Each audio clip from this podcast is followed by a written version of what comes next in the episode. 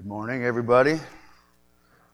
Brett asked me to uh, read for you all today, and uh, we're on page 926 of the Pew Bibles if you want to follow along. Chapter 17 of the book of Acts. Now, when they had passed through Amphipolis and Apollonia, they came to Thessalonica, where there was a synagogue of the Jews.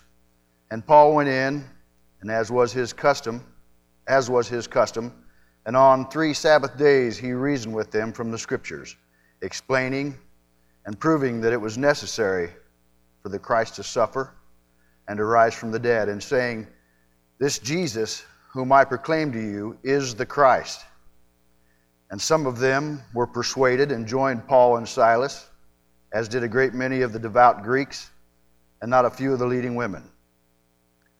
But the Jews were jealous, and taking some wicked men of the rabble, they formed a mob, set the city in an uproar, and attacked the house of Jason, seeking to bring them out to the crowd.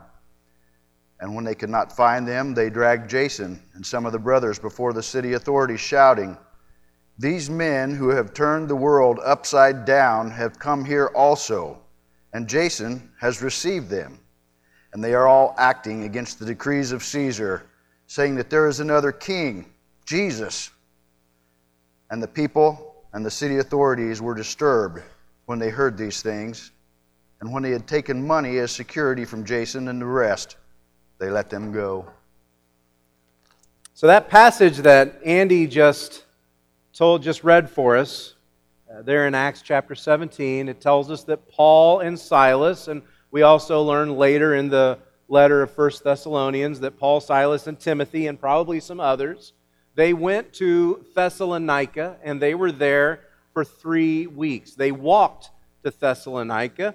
It was a hundred mile journey, and they walked. They walked a hundred miles to Thessalonica after being in Philippi, after being beaten and imprisoned, and as Paul says, shamefully treated in Philippi, they walked there. Verse 2 says that for three Sabbath days, that is, three weeks, Paul reasoned with them from Scripture.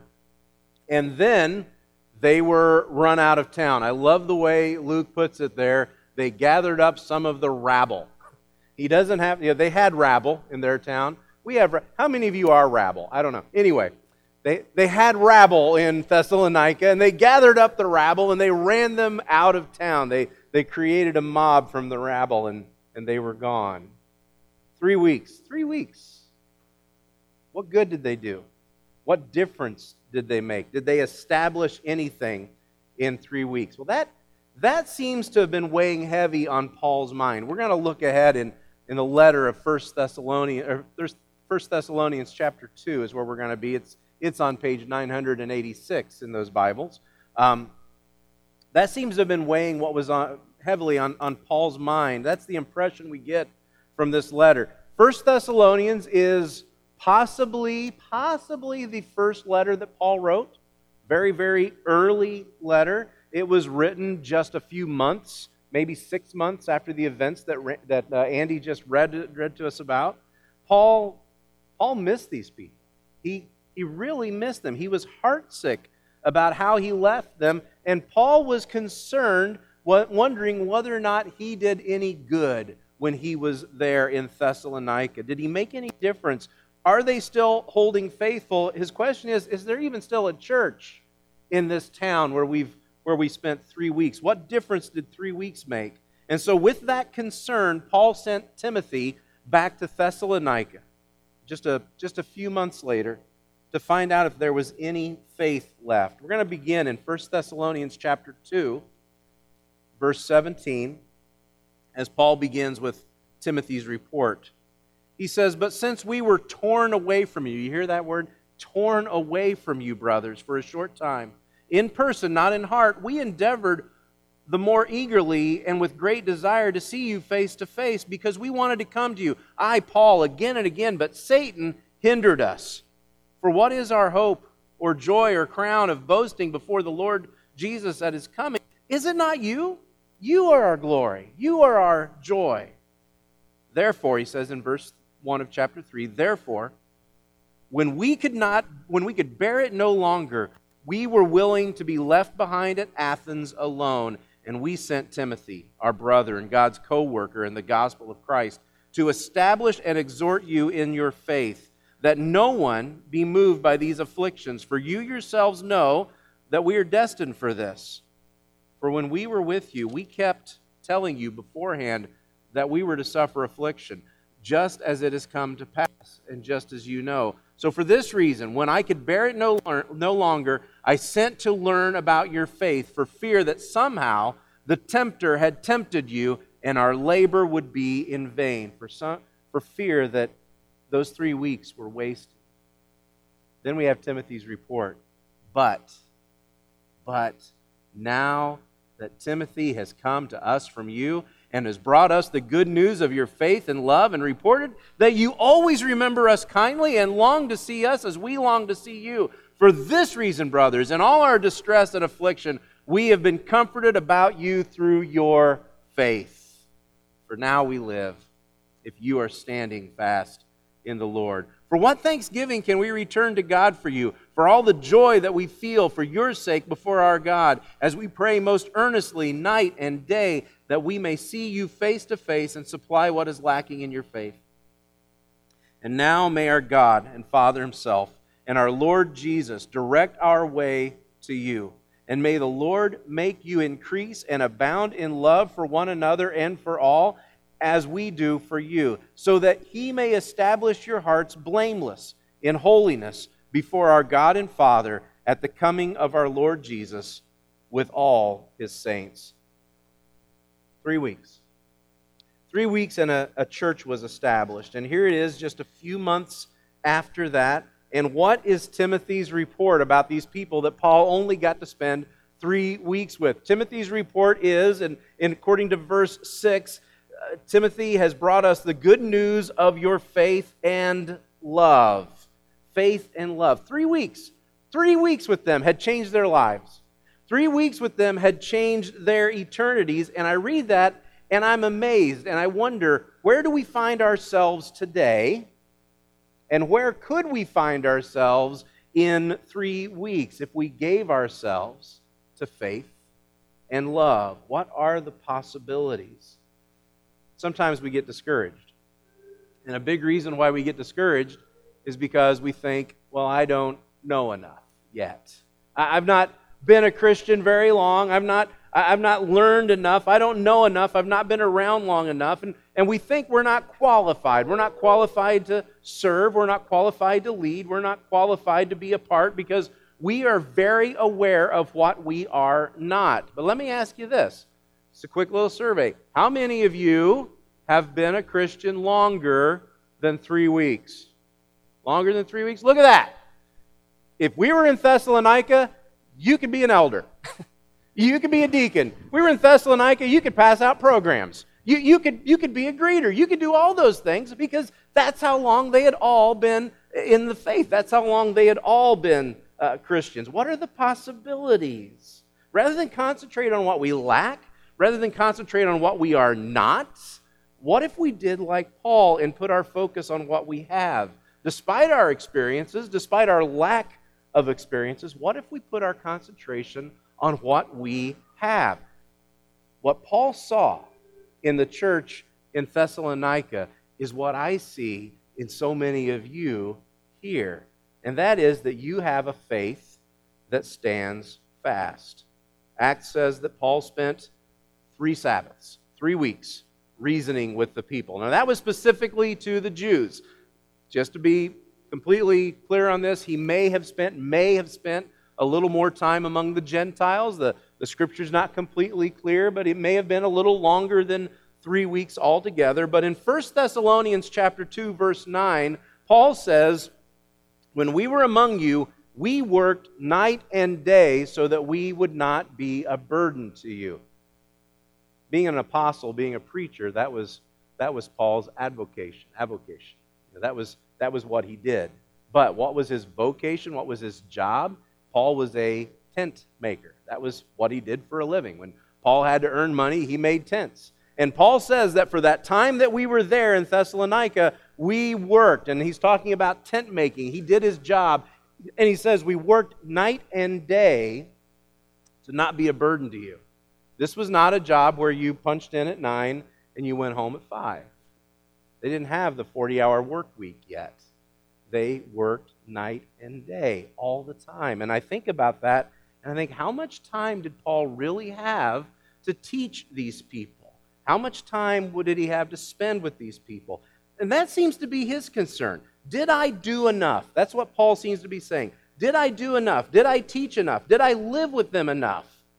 But the key seems to have been not what they heard from Paul, but what they saw in Paul. They saw how his faith was lived out. They saw his faith motivating him to work and motivating him to serve. They saw his faith in spite of the persecutions, the trials and troubles that he had suffered and that he would continue to suffer. They, they saw a faith that would stand fast.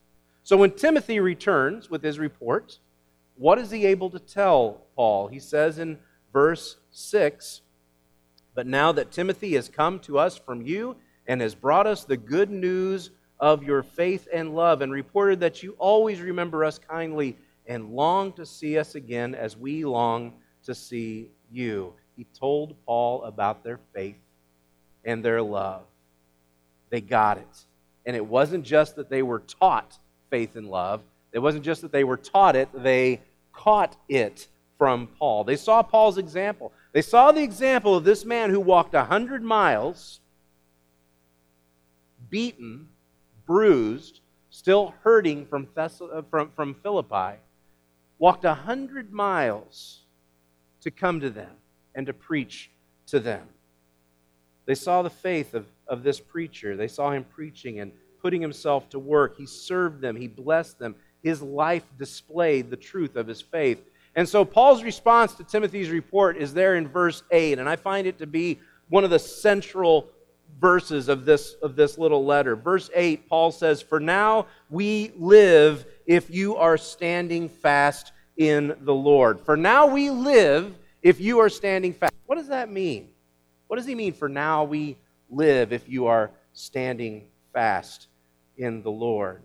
Prior to this, Paul was distressed. He says in verse 7 that he was distressed. Back in chapter 2, verse 17, he says, We were torn away from you. you. Do you hear the anguish in that? We were torn away from you. He missed them, he didn't know how they were doing.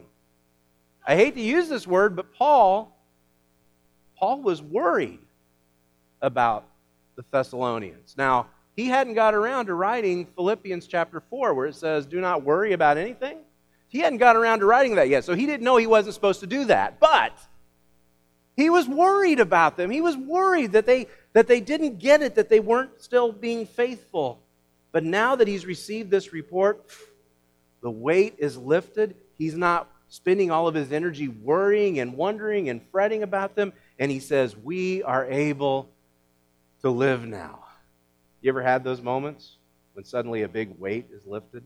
You know, you get that call from the doctor and everything looks good, or you get that call from a friend who's been traveling and you haven't heard from them for a while and you're concerned and they call and say, I made it home fine. And suddenly what?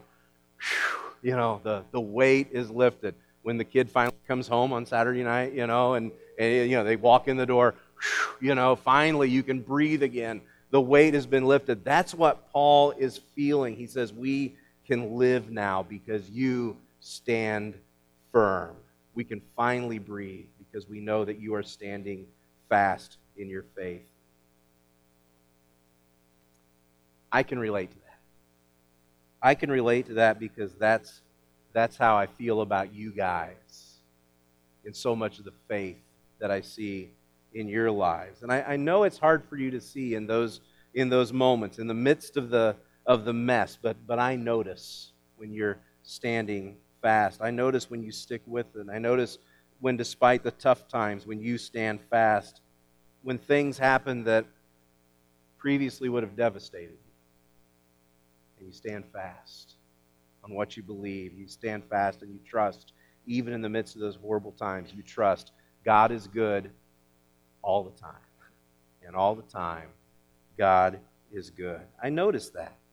And it's in those moments that the realization hits me wow, they get it. They, they understand. They, they have what it takes. They're going to make it through any trouble that comes their way. Now, are all of us there? No, we're, we're not all there yet. We don't all get there at the same time. And that's why Paul not only looked to faith that stood fast, but why Paul and why all of us also look to a love that abounds for others. What did, what did Paul teach them while he was there? What, what on earth could he have spent those three weeks teaching them? Well, in, in the passage that Andy read for us in Acts chapter 17, verse 3, it says that he spent that time explaining and proving that it was necessary for the Christ to suffer and rise from the dead, and saying, This Jesus whom I proclaim to you is the Christ. You know, it, it sounds a little bit, just a little bit, like John 3:16. You remember John 3:16? For God so loved the world that he gave his one and only son. He gave. Paul says that that the Christ had to suffer and rise from the dead. God gave his one and only son that whoever would believe in him, believe in him. Paul teaches the Thessalonica people in Thessalonica, Thessalonica, he teaches them that this Christ, this Jesus I'm preaching to you, he is the Christ. Anyone who believes in him would not perish, but have everlasting life. Uh, he preached Christ to them, and and in preaching Christ, he preached love. There's only five chapters in this little letter. Five chapters. And yet, seven times in those five chapters, Paul uses the word love. And in the next letter, which was sent, Second Thessalonians was sent just a few months later, four times in that letter, he uses the word love. How important was love in the, Paul's message to them? How important was love in what he wrote to them? And here, what is it that restored his hope for the Thessalonian church? Again, verse 6 Timothy has come to us from you and has brought us the good news of your faith and love. Do you remember what Jesus said when Jesus was asked, What is the greatest commandment? What is the greatest command? Jesus said, The greatest command is this love the Lord your God with all your heart, soul, strength, and mind. And he said, The second one is like it love your neighbor as yourself. Right? First and second greatest commands of all. Love the Lord, love your neighbor. Here in Thessalonica, Paul couldn't see what was going on. He couldn't know what was happening in that community and in that church. He couldn't be sure he had done any good in that community. But as soon as he finds out that they have love for each other, whew, he can breathe again. He can live again. Just a few verses later, Paul prays for them, and it's a it's a great prayer, and a little later we're going to pray this prayer together. But in verse 12, he prays for them and he says, And may the Lord make you increase and abound in love for one another and for all, as we do for you. And I love that last part. As we do, as we abound in love for you. One of the greatest gifts that you can give to another person is to show them how to really love someone else. One of the greatest gifts you can, do, you can give someone is to show them how a Christian loves, how a Christian cares for someone. Give them something concrete like generous buckets. Give them something they can do. Give them something they can see. Give them real examples of love, nurturing, and blessing. Help those whose faith isn't standing fast. Give them someone they can lean on. God always blesses that. God always blesses you when you do that. God always blesses the other person when you do that. God blesses the whole body when we do that. God blesses the whole community when we do that. There are those among us who don't have that stand fast kind of faith yet. But the beautiful thing is that doesn't disqualify them. Instead, when we don't have that stand fast kind of faith on our own, that's where love abounds. You care for them, you nurture them, you encourage them, you bless them through those difficult times. That's what a church does. That's what faith and love do when they work together. So, so is that it? Is that all there is to being a church? Is that, is that all that we've got to do? Could we get this all done in a three week crash course, one day a week, every, every Saturday, meeting with Paul when he's not making tents? Could we get that? Is that all there is to it? Well, no. You know what faith and love is? Faith and love is a great place to start. Again, Paul, Paul was there three weeks. And during that three weeks, he worked full time. He worked six days a week making tents. How could he possibly cover everything? You know?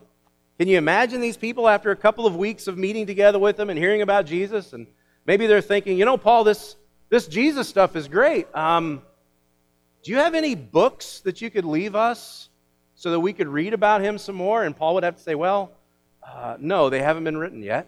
Um, we're going to get around to it. You know, give us a few years. We'll get around to writing. I'm, I'm planning on writing several myself, you know, and, and, and you know, we'll, we'll get around to it. Well, Paul, can you tell us, can you tell us how we ought to organize ourselves? Uh, faith and love. Just faith and love. Well, can, can you tell us how we ought to, how should we elect elders? faith and love. What about deacons? You know, the weird thing is, if this is Paul's first letter, Paul doesn't mention deacons at all until his last two letters. Doesn't even bring it up until years later, maybe 40 years later. What do we do about that? Well, just faith and love. Well, when we, when we make communion, should we make enough for everybody? Or just faith and love? How long do I have to be a Christian before I can be a greeter? Faith and love. That's it. That's the answer over and over again. Who's qualified to teach Sunday school? Who, who can be a greeter? Who can do these things? Paul, do you think Paul was concerned about, about those things? No. What did he look for? Faith and love. That's what he's looking for. Well, well, isn't there more to it than that? Isn't there more to what we believe than faith and love? Absolutely. There's more to it. In fact, later on, verses 9 and 10, Paul says, What thanksgiving can we return to God for you? For all the joy we feel for your sake before our God. And Paul says in verse 10, and as we pray most earnestly night and day, that we may see you face to face. In other words, that we may get to come back to you, okay? That we may see you face to face and supply what is lacking in your faith. Paul was looking forward to the day he could return to Thessalonica and teach them and supply what was lacking in their faith. And there was a lot lacking in their faith. You may not be able to relate to this because you've been a Christian longer than three weeks, but can you believe this? They were very confused about the second coming of Jesus Christ. Can you believe it? After three weeks, they hadn't figured it all out. They were really confused about the second coming. I mean, 2,000 years later, we've got it all down, right? We know exactly. We've got, we've got an app on my watch 2,000 years later. We're no closer to figuring it out than they were. Paul says that they haven't got this stuff figured out yet, but he says, don't worry about it. We'll come back and we'll talk about that some more. We get hung up on what we don't know. We get hung up on what we don't understand. We get hung up on who we are and who we aren't. And we are very aware of our sin, and we are very aware of our failings. We are very aware that so many times we don't measure up. And that's why at the end of the at the end of this passage Paul prays, and may the Lord make you increase and abound in love for one another and for all as we do for you. Why? Why increase and abound in love? So that he may establish your hearts blameless in holiness before our God and Father at the coming of our Lord Jesus with all his saints, so that he may establish your hearts so you may put your hearts on a firm, unshakable foundation, blameless in holiness. Holiness may seem like the furthest thing from you right now, and you know what? That's okay. Uh, holiness may seem like the furthest thing from you. That's okay, because the love that we have for each other will help us get there, will uh, help establish us. Hold on to that love, hold on to that faith, hold on to each other the truth is there's a lot of there's a lot of heavy stuff in the Bible. And we have to work through some of it. This summer, we're going to do that. This summer, we're going to work through some of the tough stuff. We're going to stretch ourselves a bit. But all that heavy stuff, none of it means anything. None of it means anything without faith and love. Later on in this letter, in chapter 5, verse 8, Paul's encouraging the people there in Thessalonica, and he's encouraging us and he says, Put on faith and love as a breastplate. Put on faith and love as a breastplate. What does a breastplate do? What does it protect? It protects your heart, right? It's mentioned here that faith and love and establish your hearts, right? Establish your hearts in faith. Faith and love. Put on faith and love as a breastplate. It protects your heart, it protects your, your vital organs. That's what faith and love does. You notice what he doesn't say? He doesn't say put on the church bylaws as a breastplate. He doesn't say put on church policy as a breastplate. Put on a dress code as a, as a breastplate. He doesn't say put on, you know, put on this as a breastplate or, or that as a breastplate. Don't put on the, your view of the end times as a, as a breastplate. No, because none of those things do for us what faith and love do for us. They protect us, they strengthen us. Paul says that faith and love is what let him, whew, lets him really live. So stand fast. Stand fast in your faith. Abound in your love. I look at the struggles that that we have today, and, and we have a lot of struggles. Some of you are some of you are struggling with physical health. Some of you are struggling with, with, with physical problems. Others of you are, are struggling with depression. Some of you are struggling with doubts, and you're really not sure what you believe or, or if you even really believe. And I would tell you with Paul, stand fast. Stand fast in what you know, stand fast in that love, and let God do the rest. I look at who we are as a church. I look at the things that we do for each other and we do with each other, we things we do for our community, the way that we bless those who are hurting, and, and I know there's so much more that we could do. What would happen if we continued to abound in love for each other and, and inspired that same kind of love in other people's? You know, in, in three weeks, in three weeks, this church in Thessalonica went from being a bunch of people who didn't get along with each other. I mean, there were Jews and there were Greeks. They weren't supposed to eat together. They weren't supposed to go to each other's houses. And they were sharing meals. They were sharing worship time together. In three weeks, they went from this group of people that should not have gotten along. All of a sudden, they were standing fast together in faith, and their love for one another was abounding. It's not just about the differences we make in our own lives, it's about the differences we make in other people's lives when we start to view people through the lens of faith and love. When that becomes a breastplate, when that's what protects us one on one and together.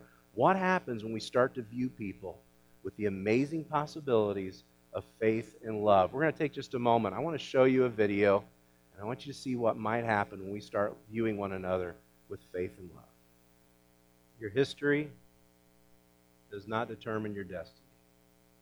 Who you have been is not who you will be. Where you have been is not where you will go. And what you have done is not what you will do. What makes the difference? Faith and love. That breastplate. Faith and love. Faith that stands fast and stands together, and love that abounds for one another. Our commitment to Jesus is seen in how we stand fast, how we stand together, how we stand for each other.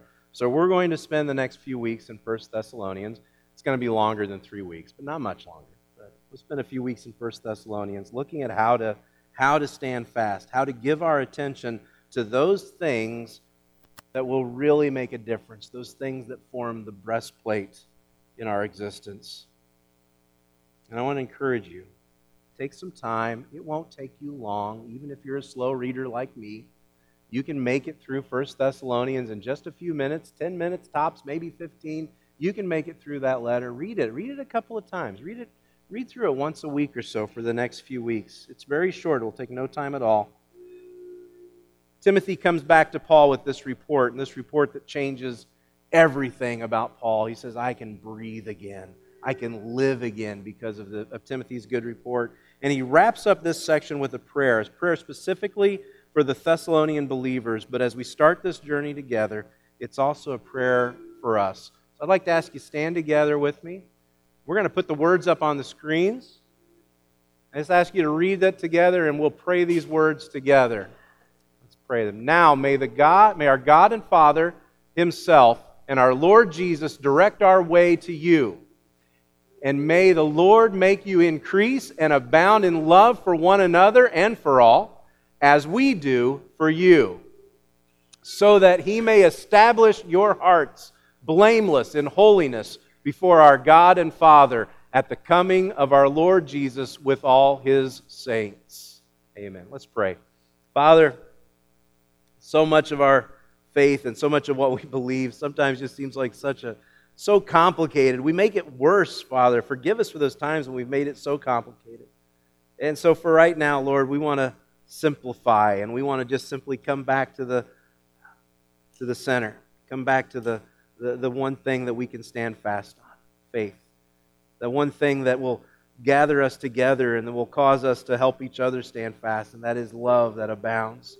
So, Lord, in, the, in this day and in the coming weeks, as we simply come to you seeking that, that very, very simple faith, I pray, Father, for opportunities to stand together, opportunities to support one another, to lift one another, to show one another truly how to love. And Father, ultimately, that we could point people to your Son, Jesus, who loved us in the most perfect way through his death on the cross. Thank you for that. It's in Jesus' name we pray. Amen.